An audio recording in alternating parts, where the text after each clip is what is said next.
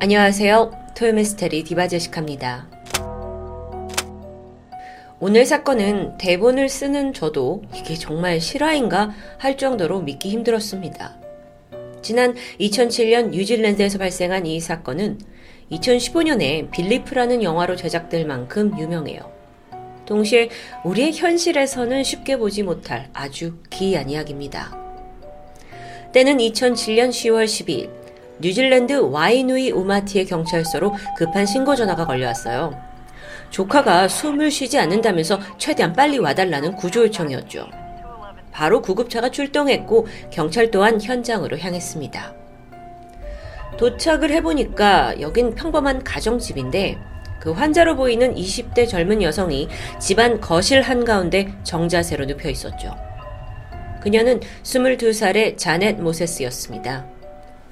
당시 구조대원이 목격한 건 10명이 넘는 가족들이 자넷을 두고 삥 둘러서 있었다는 부분이에요. 구급대가 황급히 자넷의 상태를 확인하는데 그녀는 이미 숨을 쉬지 않았습니다. 사망했던 거죠. 그런데 이때 경찰의 눈에 아주 수상한 장면이 들어옵니다. 집 안이 온통 물바다였다는 거예요. 사실 그 의료진이 들어섰을 때도 이 물 때문에 제대로 수습하기 힘들 정도로 물이 흥건했는데요. 이건 너무도 일반적이지 않잖아요.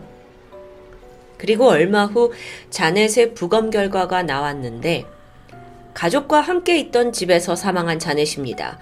그런데 그녀의 사망 원인은 물에 의한 기도 폐쇄에 따른 질식사, 즉 익사였습니다. 아니 가정집에서 성인 20대 여성이 익사를 당했다고요? 그런데 이 사건 이후에 동네 이웃들이 335 문제의 집에 대해 수군거리기 시작했어요. 마치 뭔가를 알고 있는 듯 하지만 쉬쉬하고 있었고요. 그로부터 얼마 뒤 뉴질랜드 웰링턴 고등법원에서 살인사건 재판이 열렸습니다. 며칠 전 집에서 익사한 채 발견된 자넷 모세스 케이스예요. 그녀가 누군가에 의해 살해를 당했다는 정황이 밝혀진 겁니다. 게다가 그 피의자는 한 명이 아니라 무려 아홉 명이었죠. 사건의 전말은 이렇습니다. 자넷. 그녀는 어린 시절부터 할머니와 외삼촌 그리고 이모들의 보살핌을 받으면서 대가족에서 자랐어요. 그녀의 부모님은 맞벌이로 늘 바빴다고 해요. 그래서 딸을 이렇게 할머니와 대가족이 있는 친척집에 맡기고 살았던 거죠.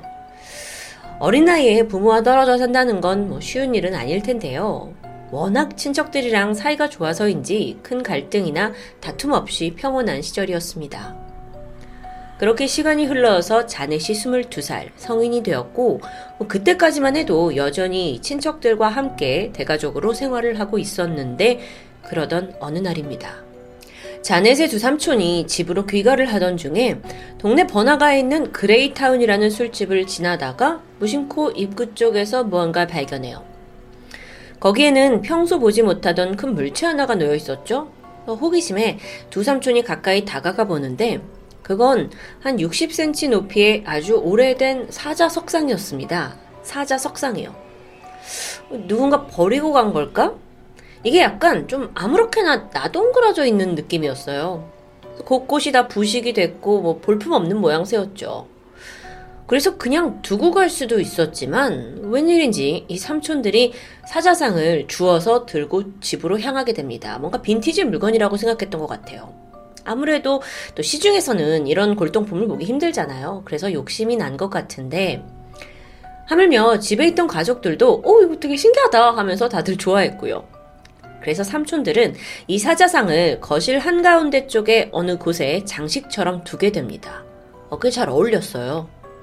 하지만 이 집에서 이상한 일이 생기기 시작한 것도 바로 그때부터였죠. 그 첫 희생양은 다름 아닌 자넷입니다. 자넷은 뭐 원래도 어릴 때 좀 몸이 약해가지고 온갖 잔병치레를 했던 아이예요. 그런데 그 사자상을 집 한가운데 둔 다음 날부터 자넷이 갑자기 의식을 잃고 쓰러지더니 애가 일어나질 못하고 시름시름 앓기 시작한 겁니다. 당연히 걱정이 된 가족들이 이제 친척들이 여러 번 병원을 데리고 갔지만 의료진들은 증상의 원인을 정확히 찾지 못한다라는 애매모호한 대답만 하는데요. 약도 소용없고 치료도 못하고 아니, 답답하죠. 가족들은 그저 이 자넷의 증상이 호전되기만을 바라면서 지켜봤습니다. 하지만 그녀의 이상 증세는 날이 갈수록 심해졌죠. 지푸라기라도 잡는 심정으로 가족들은 이 지역의 소문난 심령술사를 찾아갑니다. 그런데 그 심령술사가 뜻밖의 말을 하게 돼요. 아, 지금 이 집에 새로운 물건이 하나 들어왔는데? 자넷이 이렇게 아픈 데는 그 삼촌들이 주워온 사자상 때문이라는 거예요. 사자상에 씌어 있는 악령이 자넷에게 옮겨갔기 때문에 병을 얻었다는 심령술사의 주장. 그러면서 그걸 당장 원래 있던 곳에 되돌려 놓으라고 충고합니다. 어, 그것 때문이라고? 음, 가족들은 좀 믿기 힘들었지만 어쨌든 말을 따르기로 해요. 하지만 요구사항은 이게 다가 아니었죠. 그 사자상을 되돌려 놓으러 갈 때 자넷을 제외한 모든 가족들이 반드시 함께 가야 한다는 조건입니다. 이들이 워낙 대가족이잖아요. 그래서 인원이 많으니까 차는 나눠 타도 되지만 모든 사람이 동시에 출발을 하고 동시에 돌아와야 한다. 라는 좀 기이한 요청이었죠. 근데 심령술사가 또 이걸 몇 번이나 강조했기 때문에 가족들은 뭐 홀린 듯 이유도 모른 채 그렇게 하겠다고 끄덕였습니다. 다음 날, 자넷의 가족들은 두 차로 나뉘어서 그 사자상을 주워온 술집 인근으로 향했어요. 목적지에 동시에 도착했고 잠시 후 같이 다 같이 가서 그 원래 있던 자리에 사자상을 그대로 놓아두고 동시에 차에 오릅니다. 뭐 이제 집까지 무사히 도착만 하면 되는 거예요. 별거 아니잖아요. 그렇게 가족이 탄 두 차가 나란히 집으로 돌아오고 있던 중이었습니다. 그러던 중 갑자기 뒤에 있던 차가 이상해요. 핸들이 살짝 돌아가는 듯 했고 차가 통제를 잃더니 점점 속도가 줄어들었죠. 타이어에 펑크가 난 겁니다. 그렇게 차가 멈추어 섰는데 앞서 가던 차는 아무것도 모른 채 그냥 집으로 갔고요.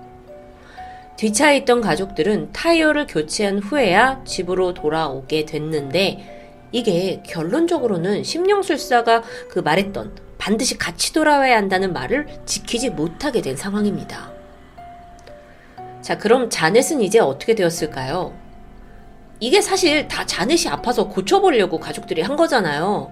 근데 이 아이의 상태는 전혀 호전되지 않습니다. 이상 증세가 보인다고 했는데 환영을 보고 막 자해를 하는가 하면 허공에다가 막 처음 듣는 이상한 말을 계속 되풀이해요. 가족들이 보기에 좀 공포스러웠죠.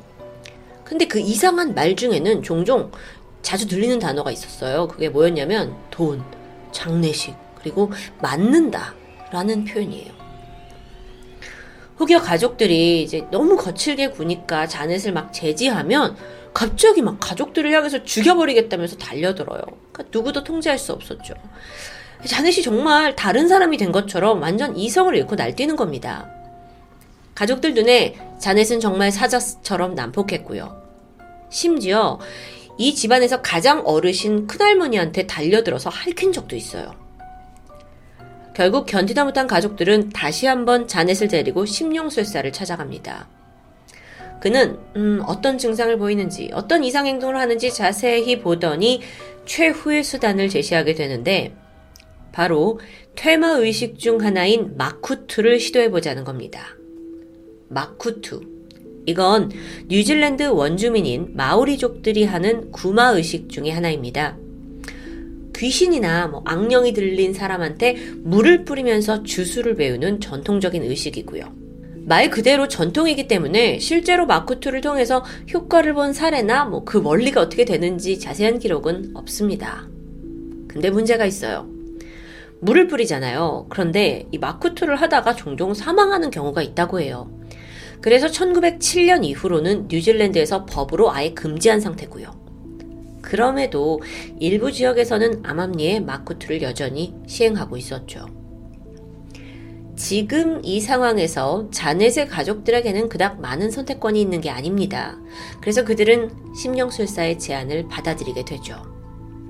2007년 10월 12일, 거실 한가운데에 자넷을 앉힌 뒤 가족들이 모여들었고, 다들 그녀의 팔다리를 단단히 붙잡았습니다. 의식은 바로 시작되었죠. 심령술사가 알려준 주술이 있었거든요. 그걸 가족 모두가 중얼거리면서 동시에 자넷의 눈과 코에 물을 붓고 또 그걸 문질렀습니다. 이게 말로 들어서는 고통이 쉽게 느껴지지 않으실 수도 있는데 여러분 얼굴에 물을 붓는다는 것 자체가 고문으로 쓰일 만큼 상당히 가혹한 행위예요. 근데 눈과 코에 무려 4시간 동안이나 계속 퍼붓는데 이 마쿠타의 주요 의식이 이겁니다. 그래서 왜 법으로 금지했는지 아시겠죠? 정말 가족들이 쉬지 않고 4시간 동안 막 주문을 외우면서 얼굴에 물을 뿌렸어요. 가운데서 막 옴짝달싹 못하던 자넷은 결국 스스로 혀를 깨물게 되죠. 이 돌발 행동에 가족들이 놀랐고 그렇게 하지 못하도록 자넷의 입을 더 크게 벌려요. 그리고 아예 작은 숟가락으로 고정을 시켜둔 거죠. 그리고 다시 의식을 합니다. 너무 끔찍한 광경이에요. 그런데 순간 얼굴에 물을 부었죠? 근데 입이 벌려져 있잖아요. 그래서 그 물이 한꺼번에 자넷의 기도로 넘어가고 맙니다. 이눈 깜짝할 사이에 벌어진 일이었어요. 자넷이 막 경련을 일으키면서 바닥에 쓰러졌고 숨을 쉬지 못해 괴로워합니다. 가족들도 너무 놀라서 급하게 인공호흡을 시도했죠. 하지만 잠시 후 자넷은 정신을 잃고 맙니다. 경찰이 출동했을 때 그녀는 이미 사망한 상태였고 당시 집안이 온통 물바다였던 이유도 다 이 구마의식 때문이었어요. 뉴질랜드 수사당국은 그 마크2에 참여했던 자넷의 일가 친척 9명을 모두 기소합니다.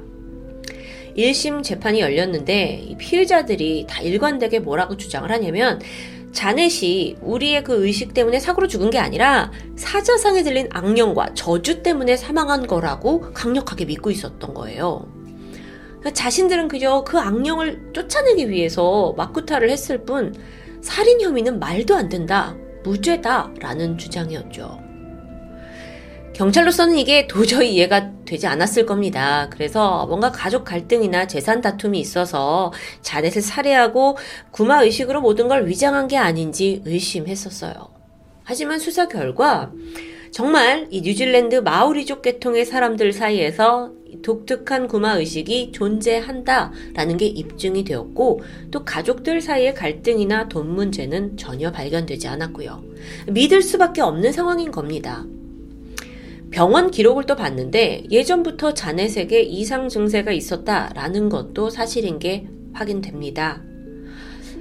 아, 자, 그럼 이걸 어떻게 판결해야 할까요? 가족들이 악귀가 붙었다고 주장하는 그 오래된 사자상, 그걸 이제 경찰이 조사를 하게 되는데 결과가 참 허무합니다. 알고 보니 그건 그렇게 오래된 물건이 아니에요. 심지어 버려진 것도 아니었어요. 이건 인테리어 겸 그 주점 앞에 놓아둔 어엿한 장식품입니다. 이 술집 주인이 일부러 좀 음, 빈티지 골동품처럼 보이게 하려고 녹슬게 만들었다고 해요. 연출된 거죠.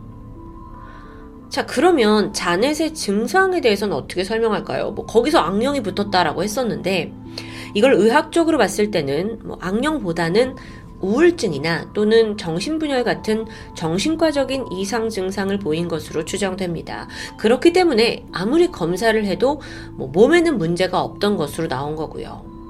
물론 당사자가 사망했기 때문에 정확한 진단을 내리는 건 불가능했습니다. 최종적으로 법원은 가족들의 불법적인 구마 행위에 살인의 책임이 있다는 걸 지적했습니다. 그래서 이 의식에 참여한 가족 9명 중에 주도자 격인 5명에게 살인 유죄 판결을 선고해요. 사실 가족들 입장에서는 사랑하는 조카를 살리려고 했던 건데 굉장히 억울했을 수도 있겠죠. 그런데요, 여러분. 진짜 악령이 든 사람과 정신분열 증세를 보이는 사람을 과연 구분해낼 수 있을까요? 과거의 엑소시즘 사례를 좀 보면 악령이 들린 사람의 증상은 사실 자넷에 비해 훨씬 더 심각했습니다. 가장 눈에 띄는 건 외관, 그리고 언어 구사 능력이에요. 사실 자넷은 사망 직전까지는 뭐 평소 모습과 그렇게 다를 바는 없었다고 합니다. 하지만 과거 그 악령에 들렸다고 유명한 사람들을 보면 외모 자체가 기이하게 변하고요. 또 단기간에 살이 급격하게 빠지는 특징을 보이게 되죠. 또 막 알 수 없는 고대어를 말하거나 막 짐승 소리를 내는 현상도 동반됩니다. 가장 대표적으로는 1973년에 있었던 아넬리제의 사례입니다. 그녀는 그 악령이 든 이후에 마구잡이로 이상한 걸 먹었는데 거미를 입에 넣지 않나? 또 막 석탄을 씹어대지 않나? 심지어 자기 소변을 삼키기도 했어요. 집에 있는 십자가를 훼손하고 자기 자신을 자꾸 다치게 하는 모습까지 보였죠. 뿐만 아니라 얼굴이 외관이 흉측하게 변해갔고 어, 점점 목소리마저 막 다른 사람처럼 변하게 된 것으로 유명합니다. 그래서 보다 못한 그녀의 어머니가 신부님을 통해서 구마 의식을 부탁했고 이후 약 1년 동안 엑소시즘이 행해져요. 하지만 결국 아넬리제는 아무런 차도 없이 사망하게 되죠. 그녀가 죽기 직전에 남긴 말이 뭔지 아세요?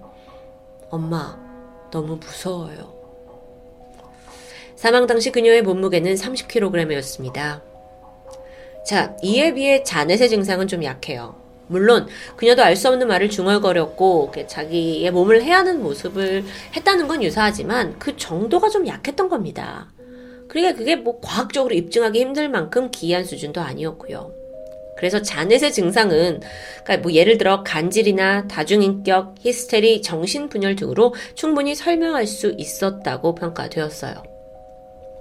여러분 제가 토요 미스테리를 초반에 시작했을 때만 해도 뭐 이런 엑소시즘, 퇴마, 구마 같은 걸 굉장히 미스테리하게 풀어내곤 했는데 최근 몇 년간은 오히려 좀 무리한 퇴마로 인해서 가족들 앞에서 누군가가 사망해버리는 안타까운 소식을 종종 접하고 있습니다.